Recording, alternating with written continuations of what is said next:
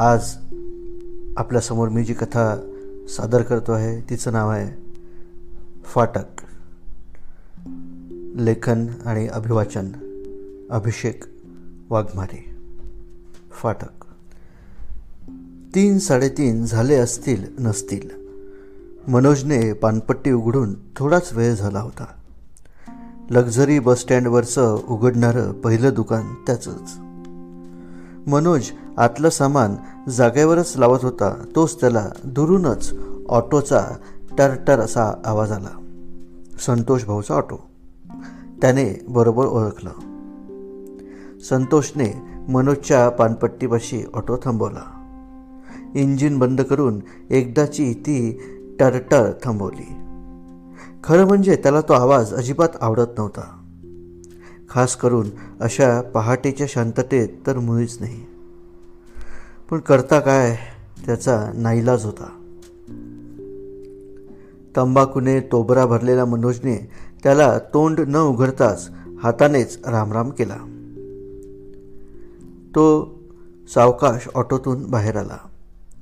मनोजच्या काउंटरच्या खाली ठेवलेल्या पानं भिजवायच्या वाडग्यातलं थोडं पाणी हातात घेऊन ऑटोच्या काचेवर शिंपडलं.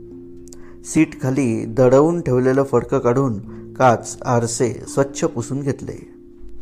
पॅसेंजर सीट एकदा फडक्याने झटकून घेतली. मग पुन्हा मनोजच्या काउंटरवरून आगपेटी उचलली. उदबत्तीच्या पुड्यातली एक मोगरा लावून गजानन महाराजांच्या छोट्याशा फोटोभोवती ओवाळली आणि हँडल मागच्या डॅशबोर्डच्या एका फटीत खोचून दिली. तेवढ्यात मनोजने तोंडाने पिचकारी मारत विचारलं अरे काहू काहून हो संतोष भाऊ? आज तुमचे बाकीचे भाईबंद ऑटोवाले रिक्षावाले दिसून नाही राहिले अजून? अबे काल धुळमाती नव्हती का? अजून तर गटारीतूनच बाहेर पडले नसतील सायाची संतोष हसत म्हणाला बरोबर भाऊ एकदम करेक्ट काउंटरवर लटकवलेल्या पुड्यांच्या मालेतली एक निसर्ग काढत असतानाच मनोजनं डेकमधली सीडी बदलल्याचं संतोषने पाहिलं. मग त्याने आवाजाची गुंडी हळूच उजवीकडे वाढवल्याचंही त्याला दिसलं. घुंगट की आड़ से दिल बर का दिल बर का दिल बर का दिल बर का. कुमार सनू जीवाच्या आकांताने ओरडत होता. अर बदल यार ते. आज कुमार शानू ऐकायचा मूड नाही. बरं बा मनोजने नेक्स्टचं बटन दाबलं. सदोतीस नंबरचं गाणं. अकेले है तो क्या गम है? संतोषचा चेहरा एकदम खुल्ला हां ये बढिया है उदित नारायण. सॅड सॉंग म्हणते तरी दातोट खात म्हणते लेगाचा. तुला सांगू का मनोज प्रत्येक गाणं ऐकायचा प्रत्येक गोष्ट करायचा एक टाईम राहते. त्या टायमालाच ती झाली तर बरं वाटते. बरं टाईम काय झाला आता? चार वाजले ना भाऊ. चार वाजले? पुन्हावाला लक्झरी आला नाही का अजून? संतोषने मान वळून पाहस्तोर दुरून बसचा हाय बीम हेडलाईट चमकला. अलीकडे ते पहा. त्याने नकळतच हातातली रिकामी पुडी खाली टाकली. एकदम ब्रेक मारत व्हॉल्वो थांबली. संतोष रोजच्या सफाईने दरवाजाजवळ उभा राहून वाकून पाहू लागला. ड्रायव्हर केबिनच्या मंद निळसर प्रकाशातून एकच बाई आपली हँडबॅग आणि पर्स सावरत खाली उतरली. Madam auto? ॲटो पाहिजे काय? हां. हातातली जड बॅग खाली ठेवत तिने एक उसासा सोडत विचारलं. रामदास पेठ? चला ना चला. भाडं ठरलं ऑटो धावू लागला. संतोषने थोडं आरशात वाकून पाहिलं. बाईच्या चेहऱ्यावर थकवा होता. डोळे पेंगत होते. मध्येच संतोषने एक वेगवान वळण घेतल्यावर आलेल्या गार वाऱ्याच्या थंडाव्याने बाईने अंगावरची शाल आणखीनच आवळून घेतली. यावर्षी थंडी जरा जास्तच आहे नाही? काहीतरी बोलायचं म्हणून संतोष बोलला. पहा ना परवाच होई झाली तरी अजून थंडी कमी व्हायचं नाव घेत नाही. हां? हां. बाई स्वतःशीच बोलल्यासारखी बोलली. परक्या पुरुषाशी बोलण्याच्या संकोचानं. तिचं लक्ष बाहेरच होतं. अंधाऱ्यावेळी शहर कसं दिसतं आपण कधी पाहतच नाही नाही? रोजच्या पाहण्यातले रस्ते हे रात्री किती वेगळे दिसतात? हा दिवसभराचा बाजार. बसला असेच तोर बाजार उठला की उकिरडा. किती वाजता येतात कमिटीचे स्वीपर आणि केव्हा उचलून नेतात ती घाण? कुणास ठाऊक. आपलं कुठे लक्षच नसतं. वेळच कुठे मिळतो?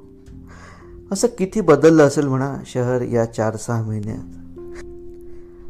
रस्त्यावरचे खड्डे मात्र आणखी मोठे झाल्यासारखे वाटतात. असा विचार तिच्या मनात येतो न येतो तोच ऑटो एका खड्ड्यातून जोरदार उसळला. हत्त भो संतोषने एकदम जीप चावत शिवी तोंडात परत ढकलली. खड्डे तर एवढे मोठे झाले मॅडम जीव घेतील एखाद्याचा कधीतरी. याला आता काय सांगणार? ती मनाशीच बोलू लागली. एकदाचा जीव गेलेला बरा. आयुष्यभर पंगू बनवून मिरवत जगणं किती कठीण असतं विचार म्हणा मला आणि माझ्या नवऱ्याला. किती वर्ष झाली त्याचा अपघात होऊन? खरंच किती? आता आठवतही नाही. अजय होता सहा महिन्यांचा अंगावर तेव्हा. असाच खड्डा होता आणि आपली सायकल रिक्षा उलटली. ऑटो खूप नव्हतं तेव्हा आतासारखे. रिक्षावाल्याची तरी काय चूक होती म्हणा. या ऑटोवाल्यासारखा त्याचा आणि आपला आऊट घटकेचा संबंध. चढून पुन्हा उतरेपर्यंत. पण तोपर्यंत आपल्या नशिबाचा सारथी तोच. बाकी आपल्यासारख्या जुन्या बायकांचं नशीबच असलं. आधी बाप मग नवरा मग पोरगा तर कधी भाऊ तर कधी कुणी. गाडी चालवणारं नेहमी कुणी दुसरंच. भाऊ म्हणाला कायम पंगुत्वाच्या भरोशावर काडीमोड मिळतो बघू का? नंतर अनेकदा वाटलं केली असती आपण हिंमत तर. पण वेळ निघून गेली होती. आजच्या सुनांसारखी हिंमत म्हणा निर्लज्जपणा म्हणा नव्हता आपल्यात कधी. बाळंत पण निभवण्यापुरतं सहा महिने ठेवून घेतलं तिने गोड गोड बोलून. सासऱ्यांचं एकटं कसं होत असेल काय सोय केली विचारलंही नाही एकदा. मग मारे म्हणत होती सासऱ्यांची अडचण होत असेल ना लवकर जायला हवं. मुंबईच्या विमानात बसवून देताना. पुढचं बघा तुमचं तुम्ही. तरी बरं निलेश आला अपरात्री पुण्याहून मुंबईला घ्यायला. मावशीची माया आहे बिचाराला अजून. आपला माणूस परदेशी गेल्यावर आपल्याशी परदेशासारखा का वागतो? कुत्र्यांच्या भुंकण्याने ती एकदम दचकली. रस्त्यातले दोन चार भटके कुत्रे ऑटोमागे लागले होते. संतोषने त्यांना हाडहाड करून हुसकावलं. कोर्टासमोरून ऑटो आत वळला आता रस्ता जरा बरा होता. सरळ जाऊन थोडं डावीकडे वळलं की आपलं घर. आपलं घर? खरंच काय दिलं आपल्याला या घराने? आपलं म्हणावं असं. हे असलं पंगू आयुष्य? वर्षानुवर्षे पैशाच्या तंगीत काढलेले दिवस. सुरुवातीच्या काही गुलाबी आठवणी सोडल्या तर आयुष्यभर अंधारात आढ्याकडे बघत तळमळत काढलेल्या रात्री. रस्त्यात भेटले तरी नजर चुकवणारे रक्ताचे नातलक फॉरेनची हवा आणि सासरच्या मेवाला चटावलेला एकुलता एक मुलगा. पण अंगातल्या घरंदाजपणापायी आपण हू का चू केलं नाही. कोणासमोर तोंड वेंगाडलं नाही. पण तेव्हा हिंमत केली असती तर? ती सीटला रेलून बसली. डोळे आपच मिटले. तिचं मन पुन्हा एकदा मागे गेलं. खरंच तेव्हा हिंमत केली असती तर? काय नाव होतं त्याचं? आता आठवतही नाही. अशी वेळी अवेळी कधीतरी त्याची आठवण येते. नुसताच चेहरा दिसतो पुसट. पण चेहरेपट्टी आठवत नाही. टपोरे डोळे नुकतंच मिसरूट फुटलेलं खांदे भरत आलेले. फुटबॉल खेळताना टरारून फुगलेल्या पोटऱ्या शेवटच्या बेंचावर बसूनही हुशार होता तो. शाळेत असलो तरी आपले कोवळे दिवस सरले होते. वेळ योग्य होती. पण धीर झाला नाही. तिथेही घरंदाजपणा आड आला.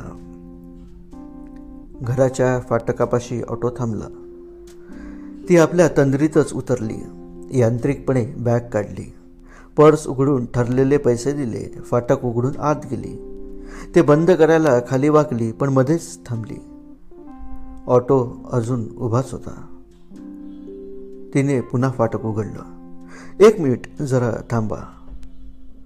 तुम्हाला तर मी घराचा पत्ता सांगितला नव्हता. नुसतंच रामदास पेठ म्हणाली मग तुम्ही बरोबर इथे कसं आणून सोडलं इकडचेच राहणारे आहात का? संतोष सावकाश गाडीतून उतरला. स्ट्रीट लाईटच्या दुधाळ प्रकाशात त्याचा चेहरा एकदम उजळला. मेहंदी लावून लाल झालेले विरळ केस पहाटेच्या वाऱ्याने भुरभुरत होते. मॅडम तुम्ही मला ओळखलं नसल पण मी ओळखलं. काही गोष्टी अशा राहते की माणूस जिंदगीभर भुलूच शकत नाही. आपण दोघं एकाच शाळेत होतो. न्यू इंग्लिश एकाच वर्गात. आठवलं का? मी आखरी बेंचावर बसत जाओ तो अचानक थांबला. शब्द शोधत असल्यासारखा. मग हळूच म्हणाला तुम्ही बी चोरू चोरू माझ्याकडे पाहत होते. म्हणजे मला समजे ना ते. मला बी कधी कधी जाऊ द्या. हातातली बॅग नकळतच जमिनीवर टेकवून ती तशीच स्तब्ध उभी राहिली. पाऊलभर मागे सरकली. तो आपल्याच तंद्रीत बोलत होता. तिच्याकडे न पाहता. तर मग मा बाप मेला. शाळा सुटली काही दिस शेती केली त्याच्या ती हाती माती चाली दुनियाभरचे धंदे करून पाहिले. मग वापस अथी आलो तर सगळ्या दोस्त मित्रांची पांगापांग झाली मग हा ॲटो घेतला कर्जावर.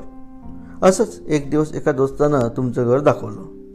कहाणी सांगितली. आम्ही तेव्हा त्या समोरच्या टपरीवर बसून होतो. आणि तुम्ही तुमच्या साहेबाला खुर्चीत बसून बाहेर फिरायला घेऊन जात होत्या. बेकार वाटलं. चाय अर्धी टाकून तशीच गाडी रिव्हर्स मारली. डबल इकडे यावं नाही वाटलं. आजही इकडचं भाडं मारत नाही मी. तुमच्याची नजरा नजर होईल म्हणून. तो क्षणभर थांबला. बसमधून उतरले तेव्हाच ओळखलं मी तुम्हाला. माही काय तुम्हाला घेऊन यायची हिंमत नव्हती. पण स्टँडवर दुसरा ॲटोही नव्हता. अशा टायमाले दिवस खराब आले आता बाई. असे खूप धक्के तिने पचवले होते. हाही एक कदाचित शेवटचा. नाव शेवटची किनाऱ्याला लागते तसा. जरा सावरत तिने विचारलं आणि मग पुढे? आता राहणं कुठे? आहे घरचे बायका मुलं? लग्न नाही केलं. करावं नाही वाटलं. आता तर काय आपण पुढे झालो. प्रत्येक गोष्टी करायचा एक टाईम राहते. ते तवाच झाली तर बरं वाटते. हाव की नाही? बरं निघतो मी आता. साहेबाले नमस्ते सांग जा आणि फाटक लावून घे जा बराबर. घुसल कोणी घरात नाही तर. चोरा चिलटाचा टाईम आहे. ठरवल्यासारखा संतोष चटकन ऑटोत बसला. किक मारून पुन्हा टरटर करत ऑटो निघून गेला. शिंप्याने शिवताना जादा झालेला धागा दाताने तोडावा तसा सहज. ती मात्र तेथे तशीच उभी होती. तो दिसेनासा होईस तोवर. तेवढ्यात बटन दाबल्याचा टक असा आवाज आला. तिने घराकडे वळून पाहिलं. ओसरीतला लाइट लागला. व्हीलचेअरचा आवाज हळूहळू दरवाजाकडे सरकत होता. ती फाटक उघडून आत आली. ते ओढून घेतलं. जड बॅग उचलून घराच्या पायऱ्यांपर्यंत आली. बॅग पायरीवर ठेवली. तितक्यात आतून कडी उघडल्याचा आवाज आला. ती दरवाजा उघडून आत जाणार तोच थांबली. फाटक उघडच राहिलं की काय? वळून पुन्हा फाटकापाशी आली. फाटकावरून वाकून रस्त्यावर इकडे तिकडे पाहिलं. कोणीही नव्हतं. कसलाही आवाज नव्हता. फक्त एक नीरव शांतता आणि जीवघेणा पहाट गारवा मघाशी थोडं उघडंच राहिलेलं फाटक तिने पुन्हा एकदा नीट लावून घेतलं. अंगावरची शाल छातीशी कावटाळून घेतली आणि एक एक ठाम पाऊल टाकत परत आपल्या घराकडे वळली. समाप्त.